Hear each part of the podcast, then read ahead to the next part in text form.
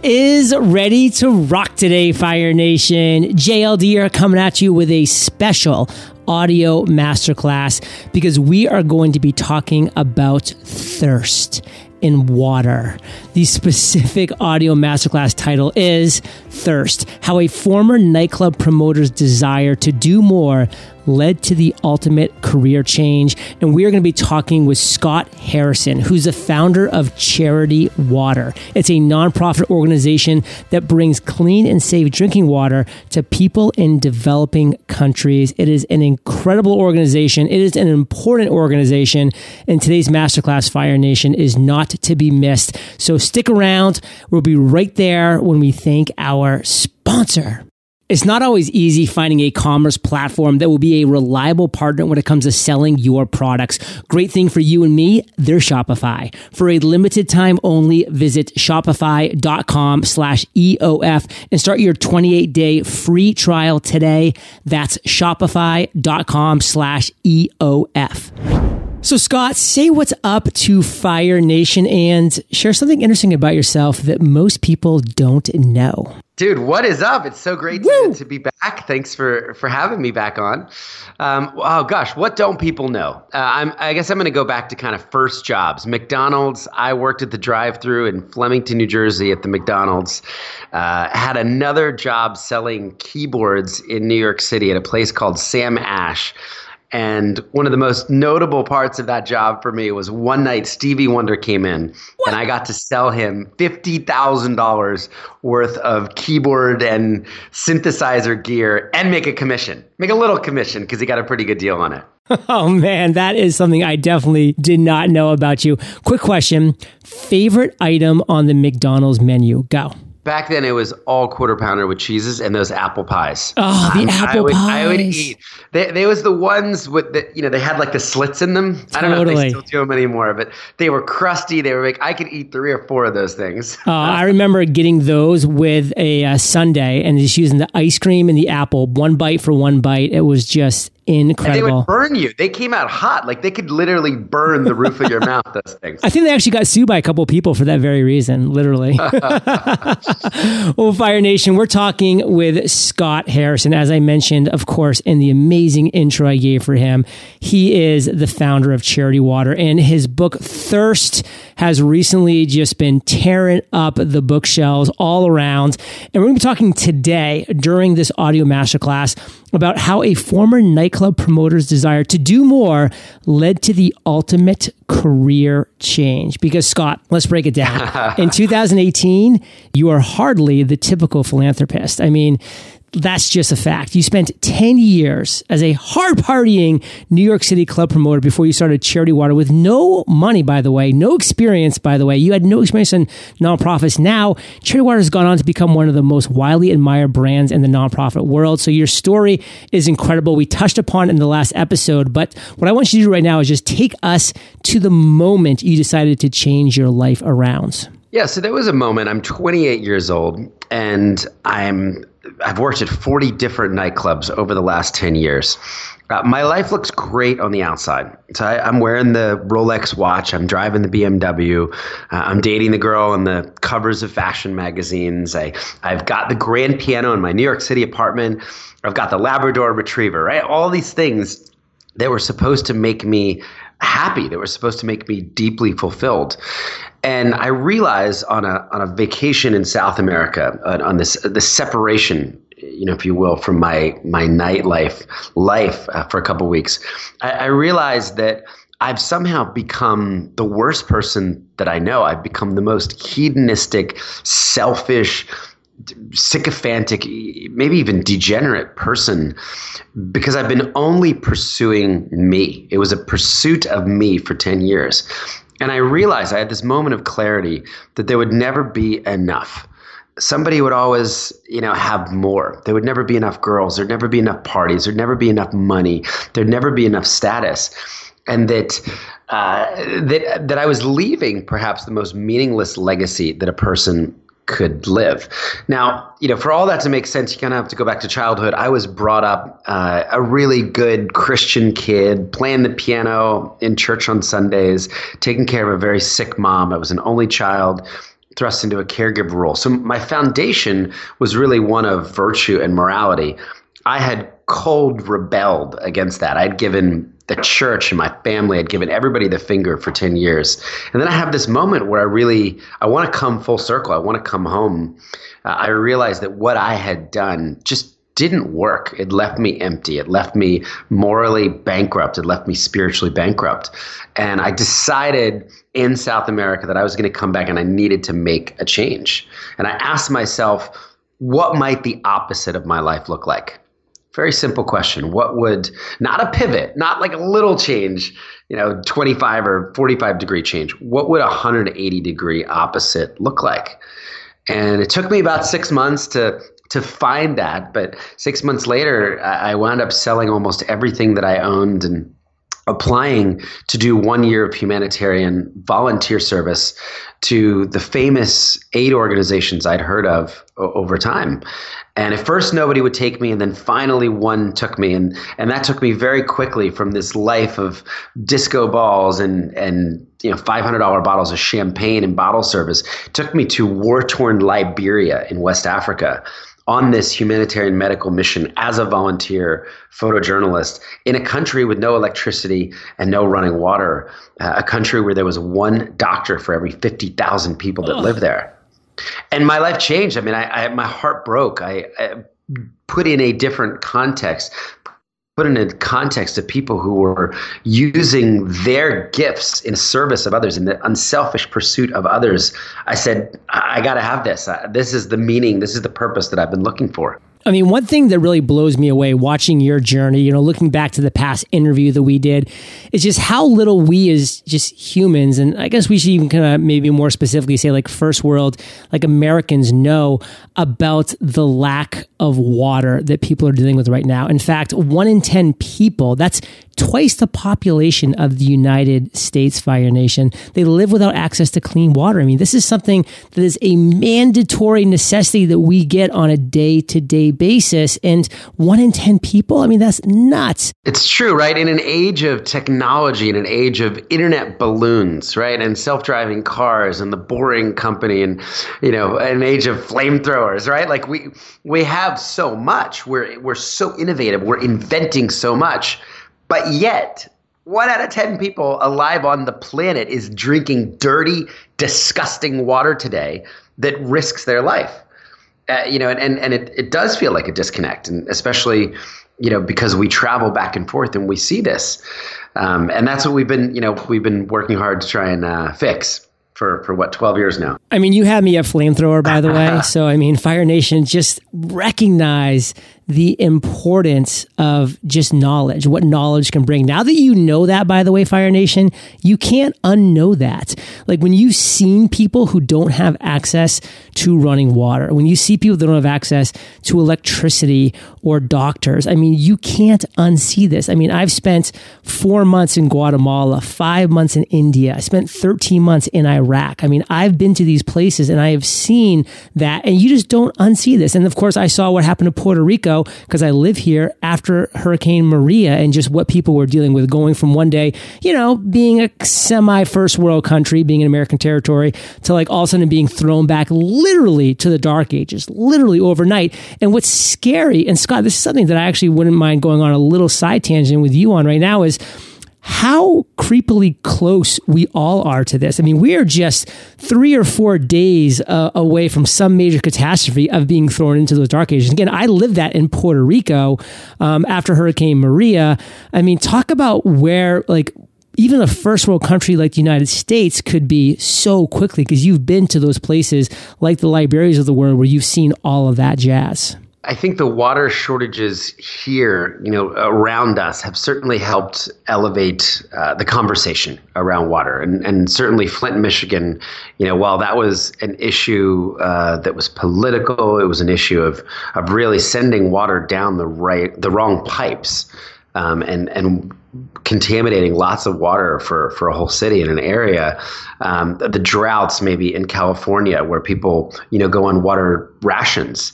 Um, even Cape Town, you know, a lot of people were talking about this day zero in Cape Town when Cape Town, the city, would run out of water and all the things that people were trying to do to prolong day zero.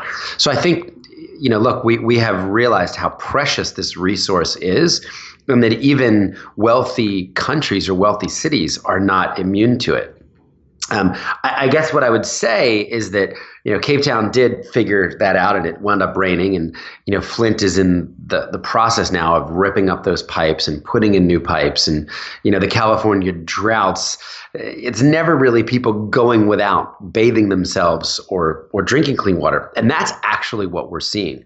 So if I just take you into our world just for a minute, you know it's one thing to say 663 million people are drinking dirty water. And and we just kind of numb out. You hear a statistic that big. It's just, you know, twice the population of the country. Okay, 1 in 10. Okay. But there's no feeling behind that. And, and what we've tried to do is tell the stories of the humans, the actual women and the children that are caught uh, in this huge number. And what it looks like if you if you were to travel with me you know I've been to Ethiopia 30 separate times now. And and, and I'm in I'm in villages where women are walking 6 hours every day. Not 5 days a week 7 days a week. So imagine 42 hours of your week spent walking to a faraway swamp or pond or river, sometimes even farther during the peak of the dry season. And then you're hauling back 40 pounds of water with leeches in it, water with horse manure in it or cow feces. And then you're giving that water that you know is actually not clean and you're giving that to your children. And you know, we hear uh, shocking stories, John, of, of women being attacked by hyenas uh, by wild animals, often raped on their way uh, to the water holes, women giving birth down at the disgusting swamp because they need the water during that process. Um, it, it's it's it's an unbelievable hardship. I mean, in, in the book, you know, I talk about this this village I lived in where a 13 year old girl hung herself after spilling her water one day. She'd she'd been walking eight hours. At the end of her trip, she she she slips she slips and falls. She breaks the clay pot that she'd been carrying the water in. And she watches this water, this precious resource, spill into the dust and get dissolved. And she just ties a rope around her neck and jumps from a tree and not wanting to go back for more water. So it's it's a huge emergency, this issue. And, and it faces so many people. But yet, you know, officially America has 100% water coverage.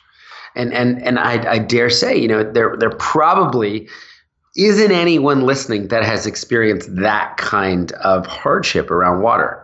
You know, maybe you've been in a drought area, but you know, I doubt people have have held a loved one in their arms, watching a loved one die of diarrhea, uh, completely preventable uh, if there was clean water nearby. And those statistics that you throw out, you threw out there, and the comment you made behind it is so true. I mean, we can say like 663 million or one in 10, but you know, until you're there and you see it, Fire Nation, like it's just, it's, it's hard to really comprehend this. And there's a quote by Stalin that actually kind of jumped in my mind when you're talking about that, Scott, which is the death of one person is a tragedy. The death of one million is a statistic.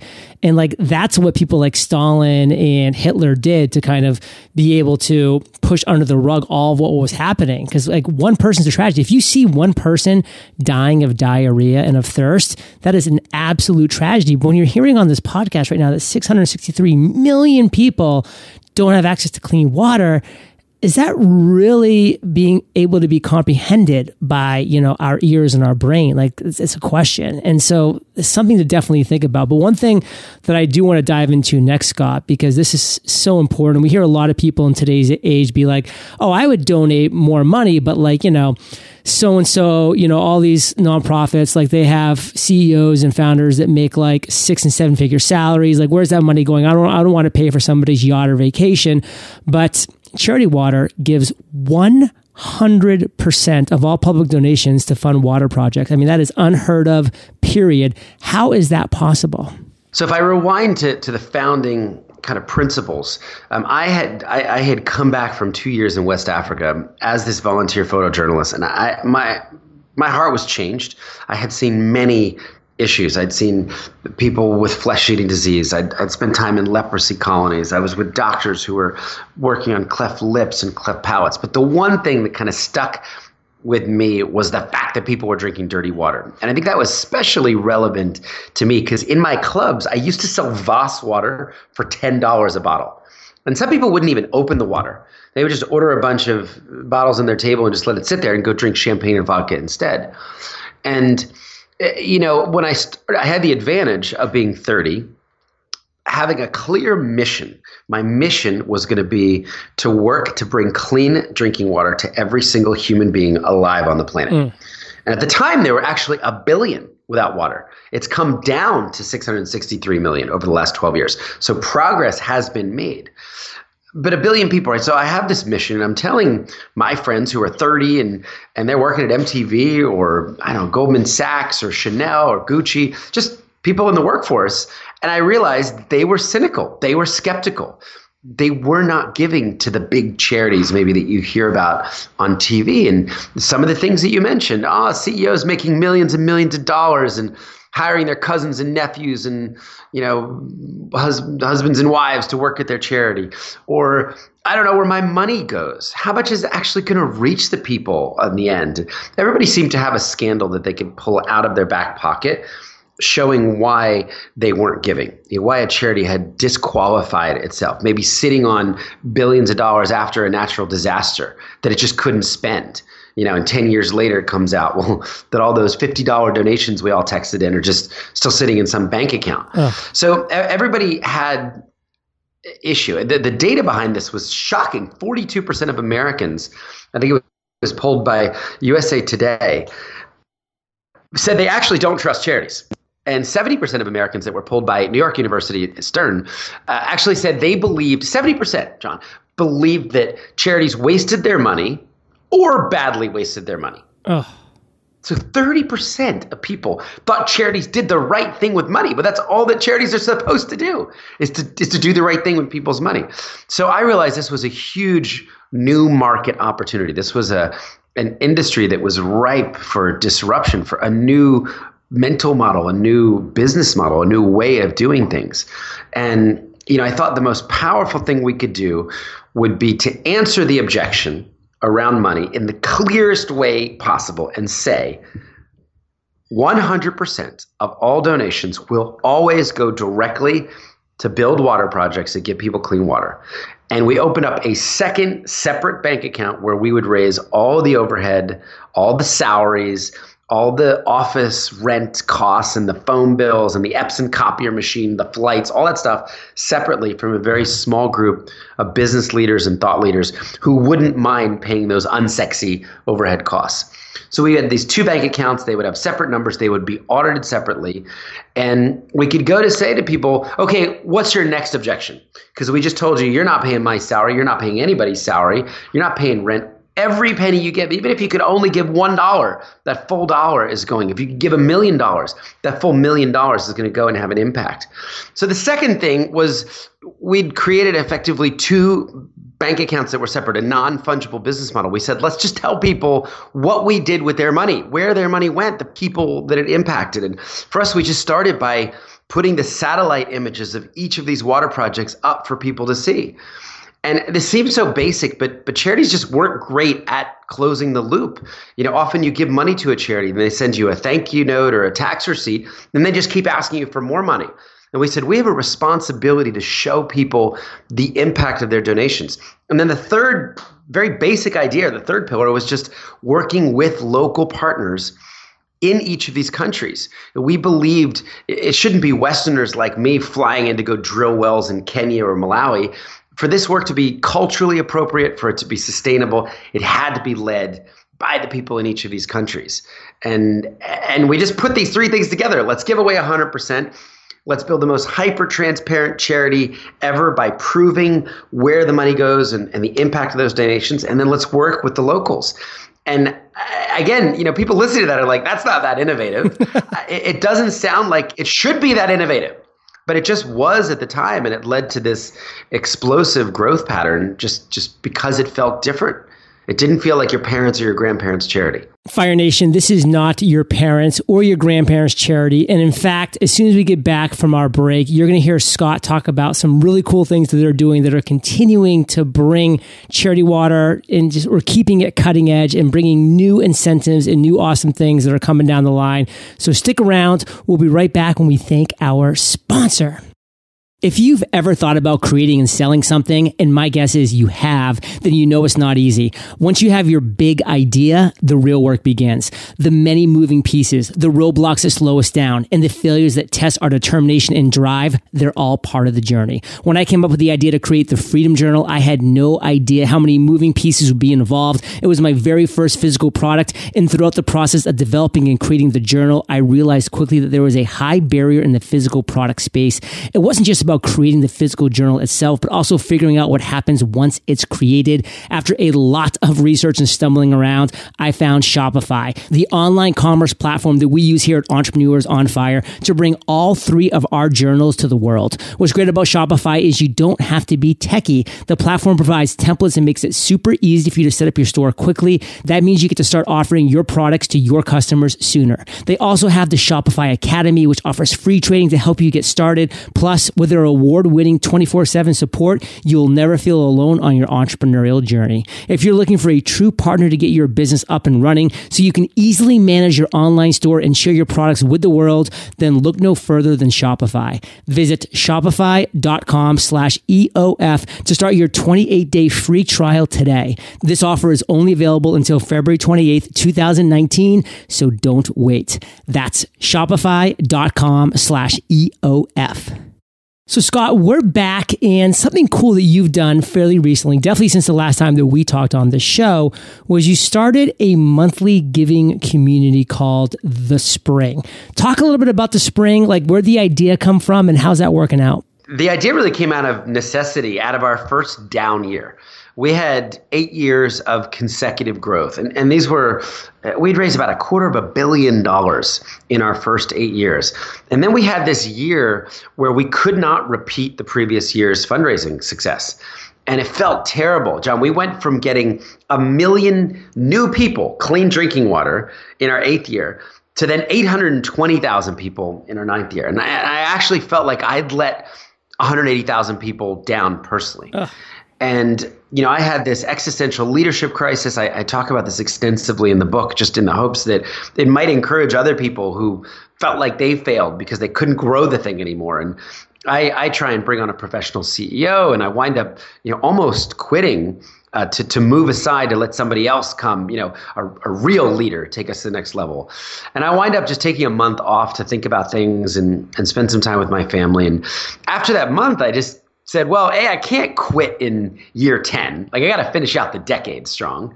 And rather than whining about this problem, why don't I actually try and address it? Why don't I try and solve it? Why don't I try and innovate? And it, it wasn't a really difficult realization. We had just gotten too big to start at zero every year.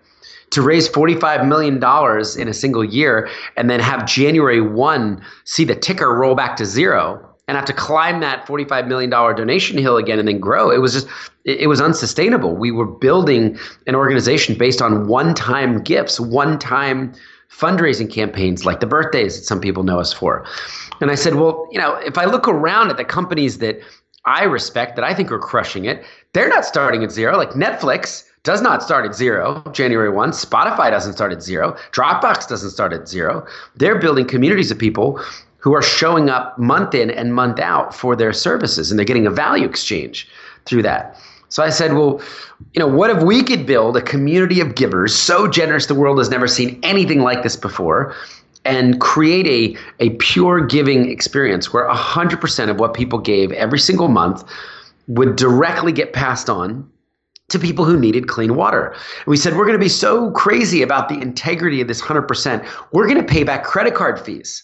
So if somebody was given, you know, 100 bucks a month, let's say, and we got 97 because they gave it on their Amex, we would make up that difference. We would send the full intended donation every single month. And then we would show impact. We would tell stories of the people whose lives were being changed around the world with clean water as people showed up giving what they could every month. So we weren't sure if this was going to work. We called it the spring um, I love double entendres, as you can tell by the title of the book, Thirst. Um, you know, it, it's, a, it's a time of new beginnings. It's actually the literal place where so much clean water comes uh, on the planet from, from springs. And uh, we, we just put this out. We just told the story. And we actually made a 20 minute web video again, everybody said, you guys are crazy. The attention span these days is, you know, 30 seconds at best. You're going to do it. Tw-. I'm like, I can't convey, I can't convey any emotion, any sense of story or narrative in 30 seconds. Right? It's going to take me at least 20 minutes to tell the charity water story, to tell the story of water and, and our business model. And, uh, you know, we, we put out this 20 million, 20 minute video and it just, it all works. People said, I'm moved. They watched it. I think uh, 18% of the people that finished the film actually joined the spring. I mean, we saw extraordinary conversions, and it, it quickly grew to people in 100 countries around the world. The beauty of the internet is this thing just got passed around, and the film got over 12 million views, and uh, the the community, excuse me, has just kept growing uh, and growing and growing. And uh, it, it's transformed the organization. So I didn't quit. Uh, we grew 40% last year. We've been up 40% this year. We're going to get 1.5 million people wow. clean water this year. For the first time, we're going to cross uh, at the beginning of next year. We're going to cross over 10 million people served, and that that's not thanks to me. It's not thanks to our team. It's really thanks to the charity water community out there, everyday people. You know, people just like the ones that are listening now who said, Well, never really thought about water before, but rather than embrace the paralyzing apathy, you know, with a, a, huge global issue like this, I could do something. I could give 30 bucks a month or 10 bucks a month or, you know, or, or whatever they could give. And, and we've seen people embrace action instead of apathy. And this thing just continued to grow, which allows us to impact more people. So it was, it was really this transformative moment. And, I remember later Googling business S curves and just realizing we were we needed to find that next growth idea. You know, what got us here wouldn't get us to the next level. And it's been really exciting to now put our time and our resources into the spring community. And, and we still don't think we're killing it. We, we still think there's a greater opportunity to connect our members with each other. Um, you know, I should connect you to the members in, in Puerto Rico you know and, and it'd be cool if like the 19 of you got together and shared charity water stories or talked about water. Um, we just did an event recently in atlanta where over 100 people that were giving every month just turned up and got to meet each other. So i think there's a lot of opportunity for us to grow the community and then both steward our relationship with these people. I don't have content i can deliver like netflix okay? I don't have storage i can offer like dropbox but hopefully we can offer inspiration and this this sense that your money really did matter. That as it moved from sitting latent in your bank account in this accumulation process and it was released to help other people around the world it really did matter. It really did end needless suffering and, and you were a part of that by taking action. Fire nation i love that phrase that scott used embrace action over empathy. And you actually just kind of struck a little bit of a chord right there too, Scott, at the very end when you were talking about, you know, are we just sitting here, Fire Nation, in an accumulation phase? I mean, are we just like sitting here hoarding our dollars and our cents for what? For for some future where we can, you know, then maybe leave an estate, you know, to our kids that then gets cut in half right off the bat and then it just gets whittled down even more? Or can we today, right now, utilize some of that hoard, you know, some of those um, dollars and cents that are doing nothing right now and unlock awesomeness and clean water and amazingness around the world. And if you want to learn more about Spring Fire Nation, you can do a lot of things, but of course, just Googling the Spring Charity Water is going to get you right there. And I want to just kind of double down on what Scott said. You know, when he was in that tough situation as an entrepreneur, as the CEO, he looked around at businesses that he admired. What were they doing to succeed? Like a Netflix, like a Spotify, like a Dropbox. What were they doing? He applied their principles to his business, and that's where the spring came from. It's a great lesson for you to learn. And, and Scott, something that you should be rightfully so very proud of is your first book, Thirst. Why did you write this book now, and what is your hope for it? Oh man, I mean, first of all, you know, years ago, it was not time to write a book because we were just trying to build this thing. I mean, it, it, we were in survival mode. I, I, think as early as year three or four of Charity Water, people would say, "Oh, crazy story! You know, drug addict nightclub promoter becomes, I, I don't know, water warrior or whatever." You know, and they, they were looking for the headline, like, "You should write a book." I'm like, man, I don't know that this thing is even going to exist three months from now. You know, I mean, if by the time I started writing and ended writing, like there might not even be any charity water. So I think there was something about turning 40, the organization celebrating its 10th anniversary in a period of, of really exciting, explosive growth now as we move into the next decade, becoming a father uh, to two kids, really just saying, you know what, uh, now maybe at this, this moment in time, maybe there are parts of my story, maybe there are parts of what Charity Water has learned that could actually help others. Maybe uh, on a personal level, just there might be some people who feel like they are stuck or the the things that they've done in their past, the things that they're not proud of, define their future. And you know, I would hope to be living proof. Like if a disgusting, you know, gambling, pornography addicted, you know, cocaine addled nightclub promoter can raise a third of a billion dollars for clean drinking water, Eh, you know, uh, chances are, like, unless you've killed someone, you're not as bad as me. Uh, I mean, and I really wanted that to kind of come out in the book, and that by you know, by changing the intention of my life, by by rediscovering faith and virtue and, and spirituality and, and a life of service, I was really able to start over. You know, I got a clean slate. And what was cool is that so many of the things that I had used for darkness, I was able to redeem and use for good. And Charity Water's day one happened in a nightclub. We launched Charity Water in a nightclub and 700 people came to a party. They got open bar for an hour. And what was different about this is on their way in, they donated $20. And we raised $15,000 and we took 100% of the money to do our first few projects. And then we sent them the photos and the GPS coordinates and video of the clean water flowing in a refugee camp in Uganda and said, You did this. So I was able to take some of the things, you know, I would have just gotten those people wasted and walked away with 15 grand in my pocket. You know, that's how we would have done it in the past. So, you know, I think that hopefully some of the elements of my personal story might just inspire people to to turn the page, you know, to realize what is possible, to think how they might redeem some of their past mistakes and use them for good. And then you know, I, I, donated the advance of the book. I donated all the proceeds. I, want this book to actually help end the water crisis. I believe in a in creating and working together to realize a day on this planet when every human being has this basic need for life, for health, uh, for survival met, where everybody has clean drinking water. And I would hope in some of the stories in the book, it would move people, not just the statistics, but the, the stories would move people to act and to join this community and, and be able to say one day to their kids or their grandkids, like, I stood for clean water and I did what I could to be a part of this, and we've achieved it. We've finally got there. So, Scott, we are an entrepreneurial podcast. Fire Nation are entrepreneurs, small business owners.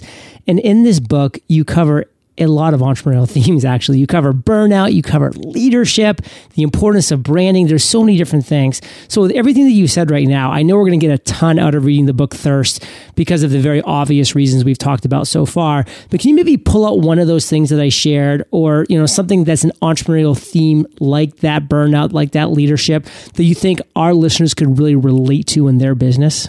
You know, there's a story in the book um, that I talk about where we ran out of money at Charity Water.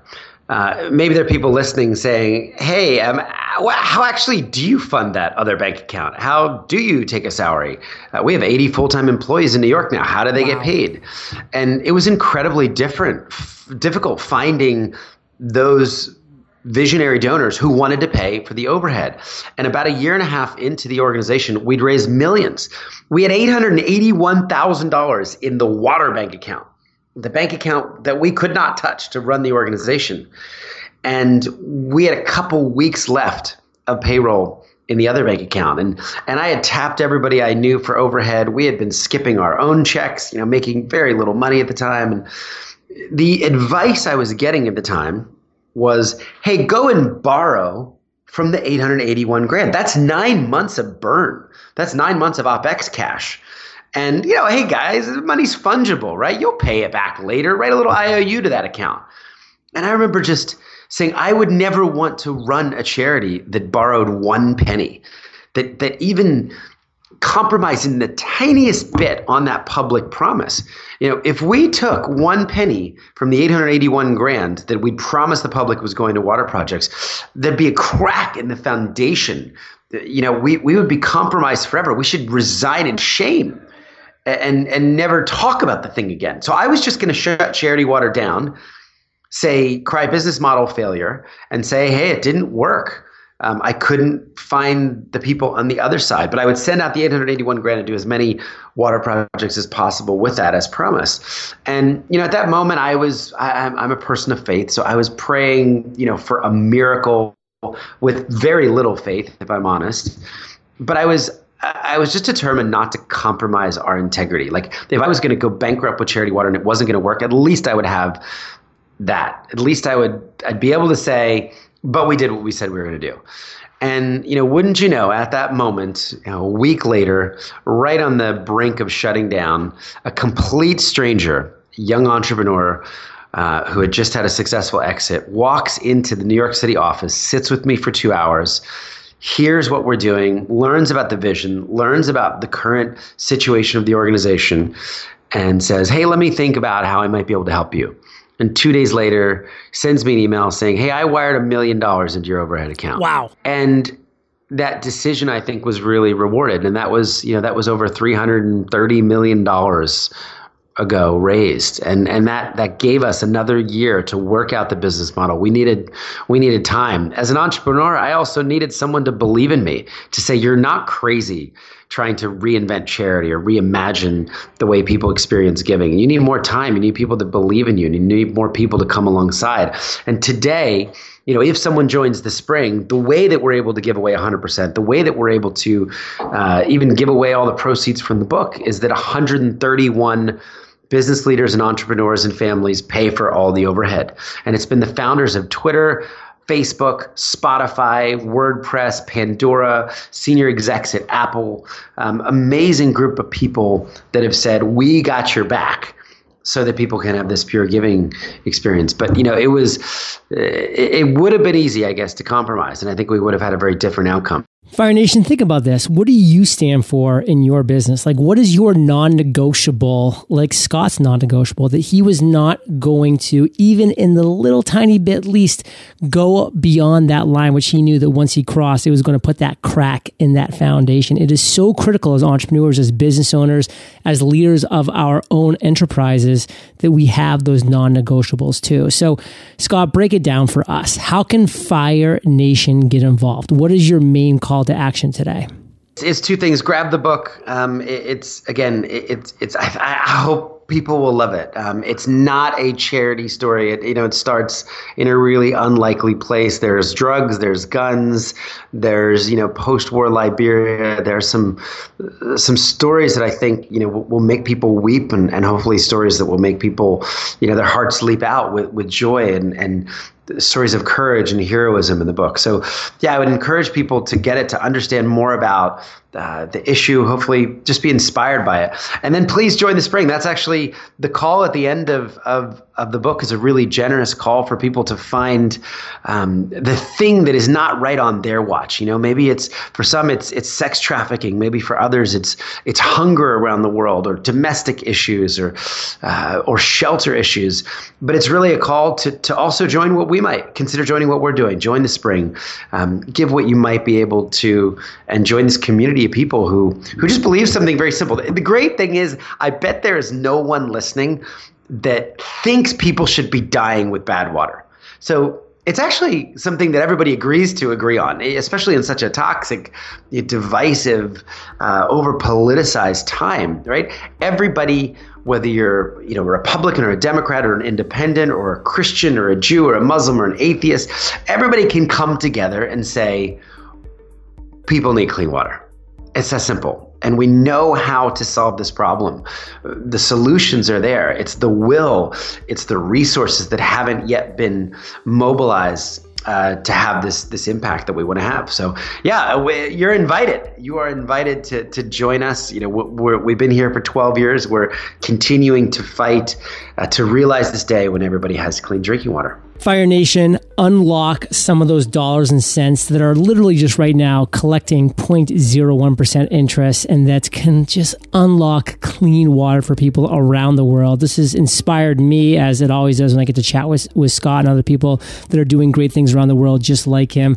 And I hope it's inspired you. And like he mentioned, get involved by getting this book. Thirstbook.com is a direct URL you can go to. Thirstbook.com. 100% of the author's net, pro- net proceeds is going to go to fund the charity water projects. And of course, the spring is a great place to get involved as well. So I just want to say, Fire Nation, you know this because you're the average of the five people you spend the most time with. And you've been hanging out with Scott for the last 45 minutes here. So you know your average is pretty awesome today. So keep up that heat. And Scott, I just want to thank you, brother, for sharing your truth with Fire Nation today. For that, we salute you and we'll catch you on the flip side. Thanks so much for having me. You guys are awesome. Hey, Fire Nation. Hope you enjoyed those value bombs from Scott today. Just inspiring on so many levels. Now, quick question. Are you ready to discover what that big idea is in just an hour or less? You can with my incredible system. Head over to yourbigidea.io and you can take the training. It's completely free. Yourbigidea.io. I'll catch you there or I'll catch you on the flip side. Looking for a commerce platform that will be a reliable partner when it comes to selling your products? Look no further than Shopify. With easy to use templates to help you set up your store fast, over 100 international payment gateway integrations, award winning 24 7 support, and third party shipment apps, you'll be sharing your products with the world in no time. For a limited time only, visit shopify.com slash EOF and start your 28 day free trial today. That's shopify.com slash EOF.